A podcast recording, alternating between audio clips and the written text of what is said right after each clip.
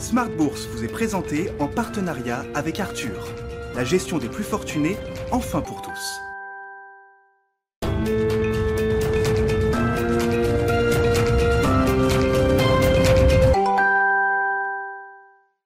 Bonjour à tous et bienvenue dans Smart Bourse. Smart Bourse, votre rendez-vous bourse deux fois par jour.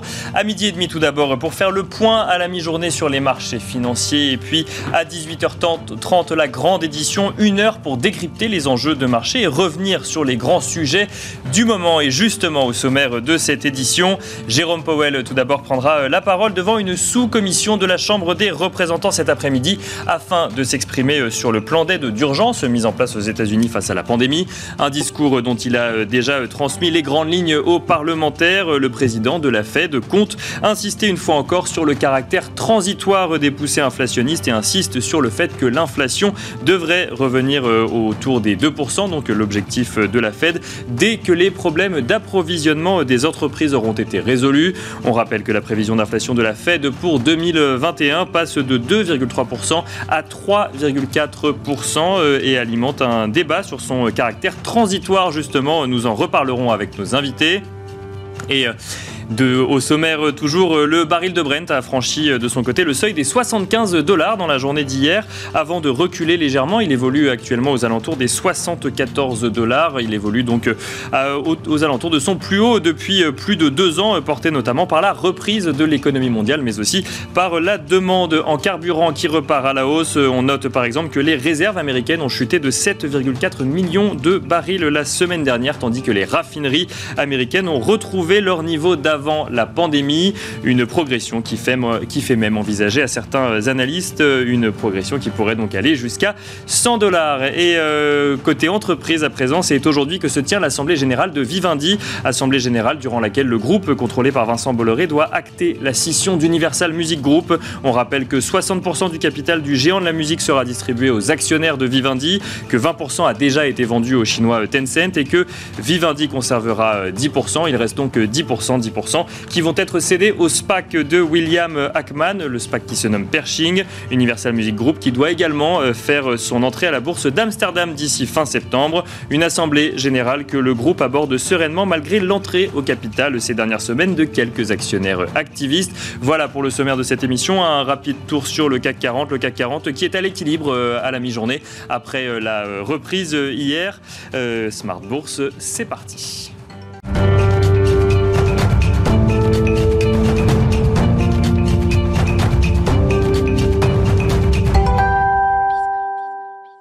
Et tout de suite, un résumé de l'actualité euh, boursière à la mi-journée avec Eva Ben Saadi depuis la salle des marchés de Bourse Direct.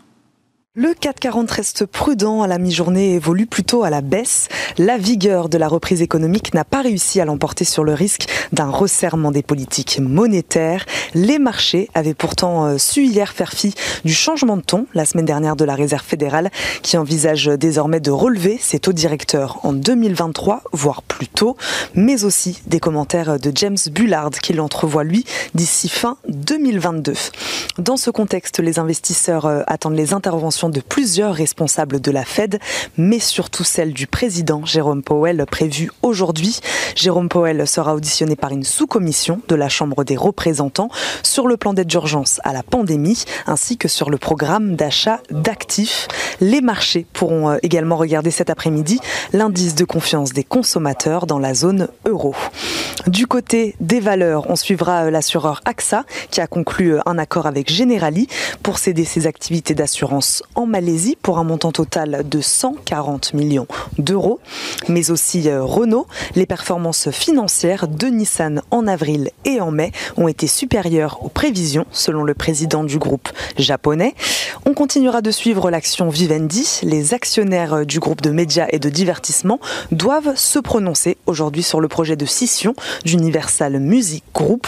De son côté, euh, Société Générale a nommé Sylvain Cartier et Alexandre Fleury au poste de co-directeur des activités de marché. Ils deviennent également membres du comité de direction du groupe. Sephora, euh, filiale du groupe LVMH, conclut un accord stratégique avec l'allemand spécialiste du commerce en ligne Zalando, ce qui permettra à l'enseigne allemande de vendre en ligne les produits distribués par le groupe français de cosmétiques. Fnac Darty annonce la signature d'un accord de partenariat avec Manor pour le déploiement d'espaces de vente Fnac dans 27 magasins Manor en Suisse. Avec ce partenariat, le groupe vise un chiffre d'affaires additionnel d'au moins 100 millions d'euros sur une année. On suit euh, également aujourd'hui euh, Essilor Luxotica qui fait partie des fortes baisses de la Bourse de Paris euh, à la mi-journée. Le groupe étudie toutes les options concernant le rachat de Grande Vision après la décision d'un tribunal arbitral concluant que le néerlandais n'avait pas respecté les obligations prévues par l'accord de rapprochement. Il envisage à cette heure d'abandonner son projet de rachat à 7,2 milliards d'euros. Enfin, Total Energy et Stellantis annoncent renouveler pour les cinq prochaines années leur partenariat mondial portant sur les marques Peugeot, Citroën et DS Automobile.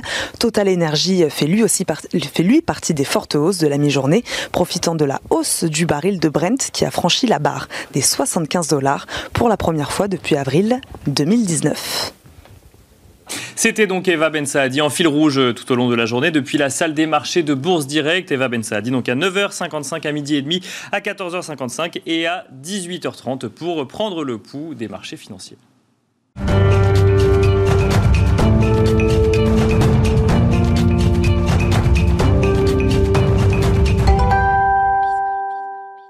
Et pour cette première partie de Smart Bourse, nous sommes au téléphone avec Laetitia Baldeschi, responsable des études et de la stratégie chez CPRAM. Bonjour Laetitia Baldeschi. Bonjour. Comment allez-vous? Très bien, merci. Alors, euh, Laetitia Baldeschi, on va revenir un petit peu donc, bah, sur l'actualité de ce début de semaine, mais aussi de la fin de semaine dernière. La Fed, donc euh, la Réserve fédérale américaine, qui commence à annoncer que euh, sa politique monétaire pourrait changer plus tôt que prévu et on voit euh, depuis, euh, depuis jeudi dernier défiler les gouverneurs de l'institution, tantôt Faucon, tantôt Colombe, argumenter dans un sens ou dans l'autre, parfois, sur, parfois même sur une hausse des taux dès 2022, d'autres qui disent que la reprise n'est pas encore tout à fait là et qu'il faut que la Réserve fédérale continue à soutenir l'économie. en tout cas, la, la, la question d'un arrêt euh, du soutien à l'économie américaine de la part de la Fed, ou en tout cas d'une réduction, euh, est aujourd'hui complètement d'actualité. C'est une déclaration qui vous a surpris en fin de semaine dernière, euh, Laetitia Baldeschi? Alors, euh, je, ne dirais pas ça euh, comme cela. Effectivement, peut-être un peu plus optimiste que ce que l'on avait en tête en termes de, caractéristiques de la, du niveau d'activité. Euh, c'est notamment l'attente hein, de, de Powell qui, indique qu'il y aura un marché du travail beaucoup plus fort, hein, beaucoup plus strong, very strong labor market. donc ça, on, on a bien senti qu'il y avait quand même optimisme de, rigueur et donc de fait, euh, ceci entraîne un, changement sur l'appréciation du, niveau d'accommodation de cette, de cette politique monétaire américaine euh, pour euh, soutenir ou pas cette économie. cette économie. Alors, c'est vrai que nous, nous étions un peu perplexes quant au maintien de la rhétorique que toute l'inflation n'était que transitoire, il nous semblait qu'il y avait quand même quelques indicateurs euh, qui, qui, commençaient à, à, poindre leur nez, qui, qui, semblaient montrer finalement que cette inflation, elle pourrait être un peu plus structurelle que ce que la Fed laissait entendre. Euh, je pense notamment au mismatch que l'on peut observer sur le marché du travail, notamment avec ce nombre de postes ouverts non pourvus, hein, 9,3 millions euh, à la fin du mois d'avril donc c'est quand même un, montant assez euh, conséquent face à, finalement un nombre de chômeurs qui reste important. On est toujours avec un taux de chômage à 5,8% de la population active. Donc on voit bien qu'il y a une mésallocation hein, entre l'offre et la demande de travail. Et puis il nous semble que les, problématiques de chaîne de production, de chaîne d'approvisionnement mondiale euh, sont durablement affectées. Et il me semble que les derniers événements, notamment en Chine du côté des ports, hein, bloqués par la résurgence de la crise sanitaire. Euh, tout ceci euh, s'accumule et font que les tensions inflationnistes pourraient durer un peu plus longtemps que, ce qu'on avait en tête et donc euh, venir contraindre la, Réserve fédérale dans la conduite de sa politique monétaire. Puisque rappelons-le, hein, il y a deux piliers, hein, l'emploi d'un côté, le plein emploi, et de l'autre, l'inflation moyenne et donc euh, justement Laetitia Baldeschi sur sur, l'inflation parce que c'est vrai qu'on a entendu la Fed pendant plusieurs mois nous dire bah oui effectivement donc euh, ce mois encore l'inflation progresse mais ne vous en faites pas là c'est transitoire. Là finalement ce que ce que nous a dit euh, Jérôme Powell en fin de en fin de semaine dernière c'est bon bah du coup ok maintenant c'est sur toute l'année que que l'inflation continue à progresser mais ça reste transitoire. Ce que vous nous dites c'est que vous, vous considérez que c'est du coup un peu moins transitoire que ce qui était annoncé et Là, encore, la Fed est trop optimiste selon vous ou, euh, vous êtes en phase avec cette, cette nouvelle analyse? C'est-à-dire, on, a bien conscience qu'il y a plusieurs phénomènes transitoires aujourd'hui à l'œuvre, mais il nous semble que certains déséquilibres de cette économie sont de nature à provoquer euh, des tensions inflationnistes un peu plus durables, et notamment ce que je disais sur le marché de l'emploi, quand vous avez une, mauvaise allocation entre l'offre et la demande, et eh bien, en général, pour attirer des personnes sur des emplois, euh, eh bien, vous procédez à des hausses de salaire, et donc ça, une hausse de salaire, c'est de l'inflation beaucoup plus structurelle si vous voulez. Euh, à, cela, on, pourrait ajouter également toute la transformation des économies, la transition euh, climatique, hein, telle que la prépare euh, l'ensemble des grandes économies du monde, fait qu'on a une modification des demandes de matières premières. Hein, on le voit bien sur les tensions sur certaines matières premières actuellement. Et donc ça, par nature, ce n'est pas transitoire, puisque c'est une demande qui va ne faire que ça croît hein, dans le temps, compte tenu du, du, des processus lents d'évolution des, des, économies hein, vers un mode plus propre, de, notamment en termes de consommation d'énergie. Donc tout ceci va durer euh, un peu plus dans l'économie, les, économies, et notamment dans l'économie américaine. Euh, D'autant plus si l'on prend en compte, euh, par exemple, le, le programme d'infrastructure qui est actuellement en discussion. Alors vous allez me dire c'est très long ces discussions, effectivement, et ça n'a pas l'air d'avancer très très rapidement pour le moment. Même effectivement actuellement euh, au Congrès américain.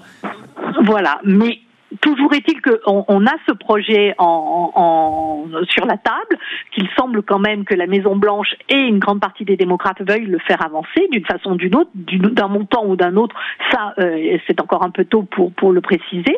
Mais tout ceci euh, vise à renforcer la croissance potentielle américaine et donc euh, à, terme euh, envisager un taux neutre un petit peu plus élevé euh, ne, semble pas complètement incohérent en tout cas dans les dans les prochains mois. Alors bon, le, le, discours pour nous, on va vers vraisemblablement une pré-annonce d'un tapering, donc d'une réduction des achats d'actifs effectués par la Fed à l'occasion du, du, sommet de, des banquiers centraux de Jackson Hole fin août, hein, entre 26 et le 28 août. Euh, ça serait un bon, timing, a priori, euh, pour commencer à annoncer que la Fed va euh, modifier sa politique monétaire d'ici la fin de l'année. C'est ça, on prépare finalement en fait le terrain, le moment est plutôt bien choisi, on prépare le terrain avant d'annoncer potentiellement un calendrier ou d'aller un petit peu plus dans le détail sur la stratégie du coup fin août au, sommet de Jackson Hole. Un mot rapidement, Laetitia Baldeschi, bah, des, des rendements obligataires aux États-Unis, parce qu'on était quand même habitué à suivre ces rendements obligataires en lien avec les prévisions d'inflation et donc les potentielles craintes de réduction du soutien euh, monétaire euh, de la Réserve fédérale américaine. On regardait notamment le taux à 10 ans et euh, il y avait, on voyait une corrélation, prévision d'inflation à la hausse, le rendement obligataire à 10 ans remontait lui également. Et puis là, en fait, bah, ce qui s'est passé, c'est l'inverse. Finalement, les taux longs se sont détendus et c'est les, les, taux à court terme qui, eux, se sont, se sont tendus. Oui, effectivement. Alors, on a des réflexes qui sont pas toujours les bons parce que quand on regarde l'historique, euh, et c'est ce que nous avons fait, euh, notamment par exemple en, 2014, quand il y avait, eu une réévaluation à la hausse hein, des dots euh, de, la Fed à l'époque, c'était finalement pas le 10 ans hein, qui avait qui avait monté, mais c'est plutôt le début de cours, le, les, les, maturités plus courtes, les 2-5 ans, et on a plutôt un aplatissement du 10 ans et du 30 ans, ce qu'on a observé aujourd'hui. Alors, ce qu'on peut voir quand même c'est qu'il y a une très forte volatilité hein, sur ces taux 10 ans, puisqu'on voit qu'ils peuvent perdre et prendre 10 points de base dans, la journée et de façon assez rapide. Et donc ça, c'est assez surprenant. Et on sent bien que le, marché cherche un petit peu, voilà, se cherche actuellement et essaie de trouver un, niveau d'équilibre.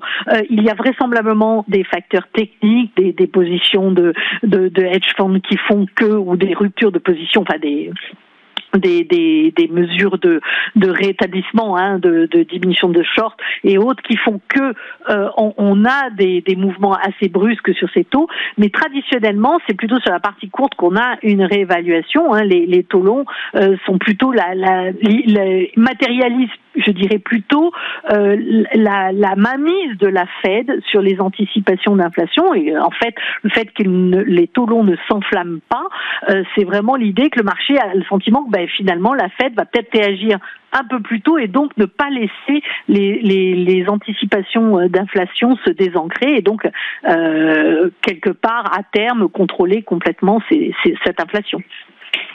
Merci beaucoup euh, Laetitia Baldeschi de nous avoir du coup détaillé cette analyse à, quelques jours donc de la, déclaration de Jérôme Powell. Laetitia Baldeschi, je rappelle que vous êtes responsable des études et de la stratégie chez CPRAM.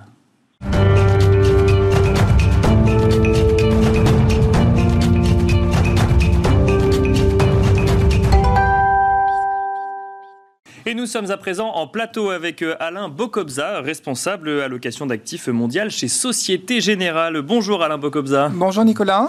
Alors euh, on l'évoquait en première partie d'émission, puis c'est un sujet qui est quand même un, peu récurrent là depuis euh, ces derniers jours. Les projecteurs sont braqués depuis le début de la semaine sur différents gouverneurs de la Fed qui viennent préciser leur position après bah, le changement de ton de la mmh. Réserve fédérale la semaine dernière. Donc la Réserve fédérale américaine qui pour l'instant ne change pas sa politique monétaire, mais qui pose peut-être les jalons, en tout cas qui envisage un changement euh, euh, de, politique monétaire. Est-ce qu'on peut se dire que là, ça y est, on, entre dans un nouveau cycle. On a connu euh, la pandémie, ensuite on a connu le meilleur des deux mondes, à savoir le soutien monétaire, et pas que d'ailleurs, mais notamment monétaire, et la reprise économique, et que là, il faut accepter de repasser dans une nouvelle ère? C'est clairement le message qu'on véhicule en ce moment. Euh, ou pour euh, la Chine l'a déjà fait, puisque la Chine est ressortie de la crise de pandémie avant le monde occidental et euh, avec des taux de croissance incroyables mhm. et a déjà dépassé son point haut de croissance au deuxième trimestre. Donc elle est, elle est en train de ralentir en ce moment à partir de niveaux très élevés. Les États-Unis ont fait un profil en, V. D'accord. et maintenant on a du mal à justifier, quand on est banquier central aux États-Unis, un abysse entre une économie qui n'est plus en crise et une politique monétaire de crise. Donc le chapitre que nous venons d'ouvrir, euh, c'est les détails sur l'exécution de la sortie de politique monétaire de crise, et on a connu un événement, il va y en avoir plein d'autres. Donc là-dessus, ça veut dire que ça va être. Euh, Donc on, pose les jalons effectivement de, de, de, cette nouvelle ère dans laquelle on entre. Euh, voilà. Quand vous, vous nous parliez de la forme en V, c'est-à-dire que les marchés ont chuté, l'économie s'est arrêtée à cause de la pandémie, puis on est reparti très très vite. Voilà. Et puis là, on arrive sur, euh, sur le, haut de, le haut du V. Alors, c'est plutôt la, pente qui, qui, dont on va discuter, parce que là, on a, on a, pris, on a pris 90% de hausse sur les points bas de, de, mars dernier. Bien sûr. De mars 2020 donc euh, il ne faut pas imaginer que ça va continuer comme ça. On peut être optimiste, nous l'avons été dans les messages qu'on a donnés depuis un long moment. Là, on baisse la pente en disant on change d'air en matière de politique monétaire où ça va être moins expansionniste et on en prend encore pour des semaines et des semaines et des semaines d'annonces qui sont distillées. Donc il y a deux grands messages. Oui, on change d'air. ERE. Euh, e. D'accord, oui. Euh, et, et, deuxièmement, la Fed fait tout dans sa politique de communication pour s'améliorer, euh, on parle des animaux intelligents que sont les humains en disant s'ils font une erreur une fois, en 2013, quand ils avaient annoncé leur sortie de politique monétaire de crise, ils avaient provoqué ce qu'on appelle un tantrum. En français, un tantrum, c'est un, tout petit enfant qui, ne contrôle plus ses crises de colère. C'est ça, une colère, voire même une colère, de rage. Et, qui fait trembler les murs, mais d'un enfant de 3 ans. Donc inexpliqué, c'était la volatilité qu'on avait connue euh, sur les marchés obligataires et donc sur les marchés actions quelque part en 2013. La Fed de nouveau, avec Powell à sa tête, fait tout pour améliorer sa politique de communication et de prévenir, au sens premier du terme, les marchés que voilà ce qu'on va faire, voilà comment ça va se dérouler. Il y a encore plein d'annonces. Il, est là l'enjeu aujourd'hui, c'est avant tout de la communication, puisqu'en fait, factuellement, je pense que tous les analystes sont, sont d'accord pour dire que ça peut pas durer éternellement, mais l'enjeu, c'est vraiment de comment on communique et comment est-ce qu'on distille petit à petit en fait les, euh, les, informations. Et donc, il y, y, a deux enjeux d'un point de vue de marché. Le premier, c'est est-ce qu'il va y avoir une, un grand chamboulement, une crise de volatilité généralisée, comme on a commis en 2013 quand on est sorti de la politique monétaire de crise Notre réponse, en observant le changement fondamental de politique de communication de la Fed, notre réponse est non. Mhm. Il n'y aura pas cette crise de volatilité qu'on a connue qui était inutile mais provoquée par une erreur de com. Bien sûr. Pour, l'instant, on en voit un petit peu, mais pas un tout petit peu plus qu'avant. Et en parallèle, on, presque zéro. on voit ce fameux bêta dont je parlais tout à l'heure, en disant la vitesse de déplacement des indices actions qui a été phénoménale, comme on a rarement vu dans l'histoire économique, hein, euh, depuis euh, mars 2020, elle va s'abaisser parce qu'on n'aura plus cette conjonction euh, d'une économie sparkling, on dirait en anglais, qui a été un, V, la deuxième jambe du V très pentu. Donc là, on est sur les points hauts. On n'est plus. voilà, donc ça, ça, va ralentir un peu en rythme de croissance, ça va rester solide, mais ça n'accélère plus pour les États-Unis. Euh, et on va sortir des politiques monétaires de crise. Donc la conjonction des deux fait qu'on ne peut plus avoir le degré d'optimisme qu'on avait sur les marchés d'actions ou les marchés des obligations privées qu'on a pu avoir depuis avril ou mai 2020. Vous nous avez parlé de la Chine, ensuite des États-Unis. La Chine, le pays qui a été le premier à repartir finalement après euh, la pandémie. Ensuite, on a eu les États-Unis. On peut s'attendre à un effet domino pareil euh, en, Europe également. On sait que Christine Lagarde est, souvent questionnée sur cette question de pourquoi est-ce que euh, vous n'avez pas la même politique que, la Fed. Et Christine Lagarde qui répond bah oui, mais on est dans des contextes très différents. On n'a pas les mêmes sujets d'inflation aujourd'hui. Donc, votre position sur l'Europe spécifiquement ou la zone euro? C'est la première fois depuis euh, très longtemps, depuis plusieurs années, que les actions européennes font mieux que les actions américaines, avec un euro qui tient la route. Euh, c'est rarissime et c'est parfaitement justifié, tout simplement parce que on est dans la, deuxième jambe du V. Donc, mhm. on s'est effondré au premier trimestre 2020.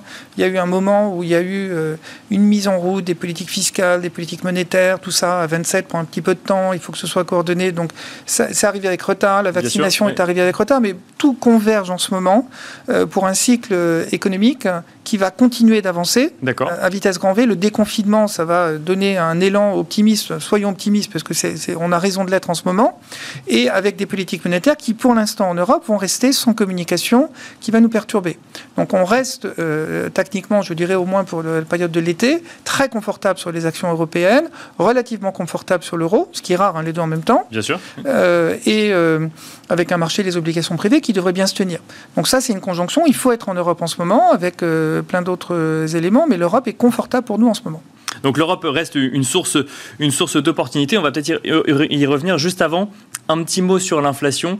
Euh, l'inflation, donc du coup, 3,4% en 2021, c'est la dernière estimation euh, de, la Fed. On se souvient donc qu'il y avait, il y a eu quand même, Jérôme Powell a très souvent pris la parole en disant ne vous en faites pas, ça n'est que transitoire. Jeannette Yellen, même euh, elle-même, a, pris la parole très régulièrement pour dire ne vous en faites pas, ça n'est que transitoire. Là, on parle de l'intégralité de l'année 2021, en tout cas à fin 2021. Ça anime un débat entre ceux qui disent bah oui, c'est transitoire et ceux qui disent bah c'est transitoire, mais ça dure quand même. Est-ce que c'est si transitoire que ça? Qu'est-ce que vous en pensez Écoutez, euh, euh, Nicolas, je pense que sincèrement, les deux ont raison. Mais ils ne parlent pas de la même chose. Ils ne parlent pas avec les mêmes horizons temporels. Ceux qui disent euh, que l'inflation va être un événement transitoire, après des poussées d'urticaire qui sont très importantes en ce moment par rapport à ce qu'on a connu depuis 20-30 ans, ils ont raison. En revanche, ils disent c'est transitoire parce que plus de la moitié, peut-être les deux tiers, des composantes de cette inflation, votre interlocuteur précédent parlait beaucoup des matières premières, c'est des phénomènes transitoires. On est en sortie d'une crise gigantesque avec des plans fiscaux qui ne vont pas indéfiniment rester présents. Donc ça va se réguler, donc c'est transitoire. Sur les cycles courts, il y a une partie de ce qu'on appelle l'inflation aujourd'hui qui est transitoire, avec des effets de base. Le pétrole était négatif en prix euh, quelque part en février-mars 2020, il est à 75, mhm. et si j'ai bien entendu les chiffres tout à l'heure. Il est passé à 75, il est descendu. mais, une fois qu'on est entre 60 et 75, les effets de base seront plus les mêmes, ils vont s'affadir. Et puis le pétrole, il ne va pas continuer peut-être indéfiniment non plus. Donc il y a beaucoup d'effets de base, ceux-là vont disparaître si on se met dans les d'ici la fin de l'année. En parallèle, donc cette inflation-là, je suis vendeur. Mhm. En parallèle, vous avez des cycles longs où la nature de la politique économique a changé et où l'équilibre entre les politiques monétaires et les politiques fiscales change post-pandémie, où les politiques fiscales deviennent plus interventionnistes, notamment parce qu'il y a des plans euh, qui répondent au changement climatique, des, des, plans qui répondent aux besoins d'une économie plus verte et plus propre, et des plans digitaux qui sont indispensables dans la compétition internationale. Et ça, en partie et en grande partie, c'est de la dépense publique. Et ça, c'est inflationniste à terme et ce sera financé par des hausses d'impôts à terme. Et ça, c'est plus inflationniste, c'est structurel à long terme. Donc les deux ont raison finalement, mais euh, on a quand même, ils ont quand même raison. La Fed a quand même raison de parler de, phénomènes transitoires, mais il faut s'attendre à une inflation qui, dure quand même, euh, même peut-être pas autant le que... Le régime d'inflation dans les 5 à 10 prochaines années sera probablement supérieur à ce qu'on a pu connaître depuis 10 ans. Et il va falloir accepter cette nouvelle ère, une nouvelle ère avec des marchés donc, qui accélèrent moins vite et euh, une inflation qui, euh, elle, accélère un petit peu. Euh, pour conclure, Alain Bocobza, on a parlé de l'Europe, une Europe terre d'opportunités, hein, si je peux, si je peux l'exprimer ainsi. On, se souvient d'ailleurs qu'il y, y, a beaucoup d'investissements étrangers aujourd'hui en, en, Europe actuellement. Qu'est-ce que vous regardez actuellement ouais, Comment est-ce que vous vous positionnez sur l'Europe? Eh bien, dans, la, dans, la, phase qui, qui s'ouvre devant nous, il y a clairement structurellement euh, la partie verte de ce qui est coté euh, qui est passionnante. Bien parce qu'il y a le Recovery Fund, il y a des dépenses euh, qui répondent au changement climatique, il y a encore la, COP26 qui va arriver en novembre, donc il y a encore des plans, l'exécution des plans qui arrivent. Donc la partie verte de ce qui est coté nous paraît particulièrement percutante avec un, un, bon bêta. Et puis vous avez la partie de ce qui est en train de se réveiller, par opposition à ce qui s'est réveillé, c'est les services, c'est tout ce qui a été endommagé par les différents confinements, c'est une partie des cycles Hein, et puis peut-être aussi euh, une partie des valeurs de rendement. D'accord. Euh, parce que les rendements, les, les, distributions de dividendes ont été beaucoup endommagées pour des bonnes raisons euh, depuis 12 à 18 mois. Et que la reprise de l'économie, la reprise des profits des entreprises va permettre, sans excès, de remise en place de politiques de dividendes. Donc les, stratégies dites de rendement ou adossées à des, rachats d'actions peuvent être particulièrement pertinentes après avoir été endommagées. Merci beaucoup Alain Bocobza d'être venu nous expliquer tout cela en, plateau. Alain Bocobza, je rappelle que vous êtes responsable allocation d'actifs mondial chez Société euh, Générale. Merci à vous également de nous avoir suivis en direct et je vous donne rendez-vous ce soir donc pour la grande édition de Smart Bourse à 18h30.